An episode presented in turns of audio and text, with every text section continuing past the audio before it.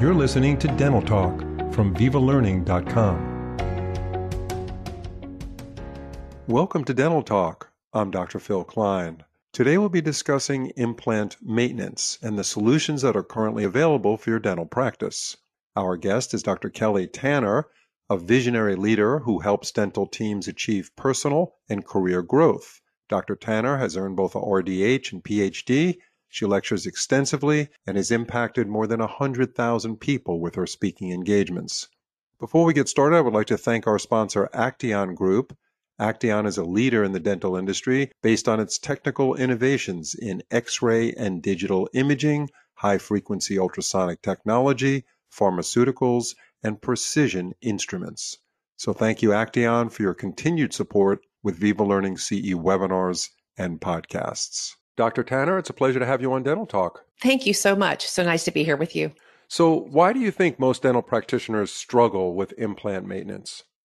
Oh, that's a great question. Many of them struggle because they don't feel confident how to approach the care of dental implants. They don't, I mean, I'll tell you just among the dental hygiene community, we didn't know for years whether to touch them, probe them, let the doctor only look at them if we were, if it was going to burn our brains if we took an instrument to them. So we just to feel confident in what it is that we should be doing and have a protocol set up around them. And then two, in that, to take those courses to learn more about what the up and coming information is around how we should approach those, what the standardized protocols are, what they are not anymore. But I think really just knowing and feeling confident to jump into them to say, this is exactly what I know that we need to do when we see an implant. We need to know how long ago it was placed, what armamentarium that we need, what we need and what we require in our practice. And then what are our steps to success to continue that patient along this healthcare continuum? I mean, when you think about it, years and years ago, when implants first emerged, it wasn't a big deal this whole topic of implant maintenance because there weren't that many implants installed. But at a rate of 3 million implants a year, fast forward 10, 15 years, we're looking at a lot of implants that are out there. That number continues to grow. So it is a big deal now to make sure that these implants stay in the mouth. How can a dental practice become more proficient in implant maintenance? The implant maintenance itself, I think, again, as mentioned before, is about how to know how to proceed truly. Like when you have this, if then, then this, if this, what's the protocol in your practice? And it's that confidence that you're building from going to courses, keeping up with literature, the standard of care, what is available in your state to utilize in terms of like, laser therapy for dental hygienists in certain states? Can they use can they utilize that type of device to care for implants?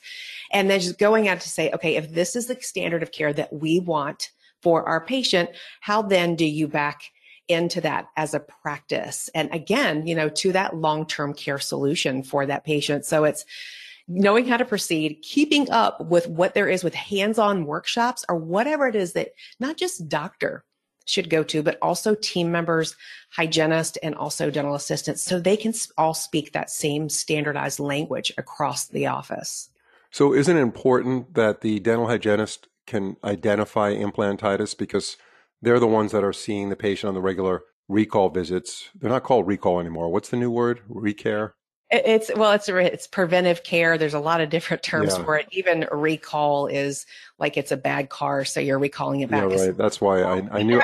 yeah, I knew that went out of fashion a long time ago. But I always use terms that date me almost on every podcast. I hear you with that. Yeah, yeah but I, it's hard to change um, when you're an old dog. What I'm saying is the the dental hygienist is really going to be the one seeing the patient on these regular visits where they come back for hygiene appointments. So the training not only is in maintenance of it, but in identifying it. I think it all begins at the morning huddle personally. I think it goes with doing those chart reviews in the morning to ask doctor, Dr. X, uh, this implant was placed however many months ago. Would you like for me? I, I, plan to go ahead and probe this today. Would you want to come in to see the implant before probing, or what would that protocol be? Again, being comfortable in that protocol for what the office is doing, what everyone looks like, what they're looking for to again build that confidence for that long-term care. And then so in that morning huddle, it's planned for the day what is going to happen with that patient. So with periodontal disease, with the periodontitis that can happen around the implant, it starts off sometimes as mucositis. And that's the part where I think, you know, periodontitis is a little more straightforward because there's loss of bone. But what do we do when it doesn't look right? What do we do when it's puffy? And that's, I think, where we start getting cringy about how do I start with this and what do I do? And using the armamentarium that we have now in terms of uh, Susan Wingrove's titanium scalers, which are amazing because you're using the same type of material on the, you know, it's material, material compatible. And then you have one of my favorites are the implant protect tips from Acteon. I don't know if you guys have ever heard of those. They are pure, the only pure titanium tip that's on the market. And what I absolutely love about using those is that one, I can use them on a piezo, which is indicated for use around dental implants because it's low vibration. You're not going to be disturbing that environment too much and unless it's specifically where you're placing that tip. And those tips are made for the specific size of de- debridement for those threads. So if you're having medium threads, uh, thinner threads, thicker threads, they're made for that specific size. And then, of course, you always want to make sure starting off with the assessment that you have the right probes that you're going to use that are clearly demarcated, that are plastic probes or, you know, something that is along those lines. And then I love to when I when I'm debriding the implant, when I notice that there's calculus, when I notice that there's biofilm and or cement, I can use that AIR-N-GO device through Acteon and use my perio nozzle. That's like a little shoehorn. And you guys, if you've never seen this, you need to go to Acteon's website and it fits right below the gen. It fits in these really thin pockets and it irrigates it from the base up. It's such a cool action. I can have confidence in that every time. So you certainly mentioned some useful tools and gadgets and companies that uh, our audience could look into. How do you suggest hygienists implement this technology? What's the best way? Yeah, I think to start, it's what do you have? You know, based on your protocol and what you want to deliver, you know, first figure out the tools that you need, just like any other, I say project, but anything that you're, if, if you're doing an exam, what, what tools do you need to do an exam?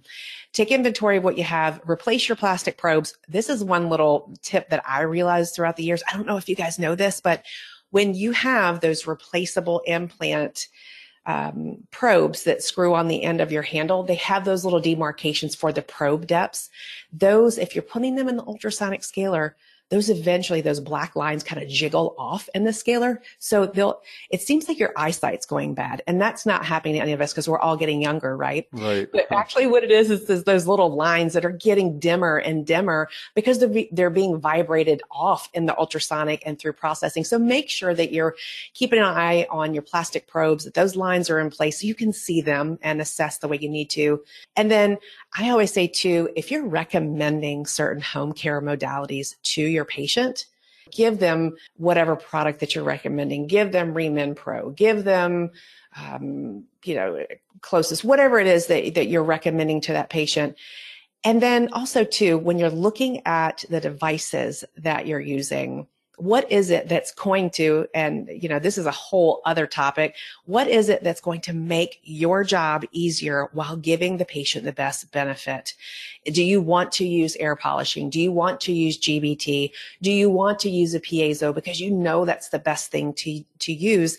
And are you set up for that? So take that inventory and back into what your protocol is specific to what you and doctor and team feel like is most appropriate yeah, and I guess they could reach out, our listeners who are interested in upgrading their systems to help address implantitis, reach out to the companies that manufacture these devices. Oh, for sure. There's um, companies, you know, I, I, my personal favorite is Acteon. I love them. They have a, a, a nice website. And if you have any other questions, and of course, I think there's EMS and there's all different types of manufacturers but you can personally reach out to me at drkellytanner.com as well for questions or things that I have personally experienced in this. And then if I don't know the answer, I'll put you to who can help you. Thank you so much, Dr. Tanner. We appreciate your insight. And I know we have another series of podcasts on Know Your Flow. One is going to be on infection control. We look forward to that and also prophylaxis. So yes. until, yes, until then, thank you so much. Okay. Thank you. Take care.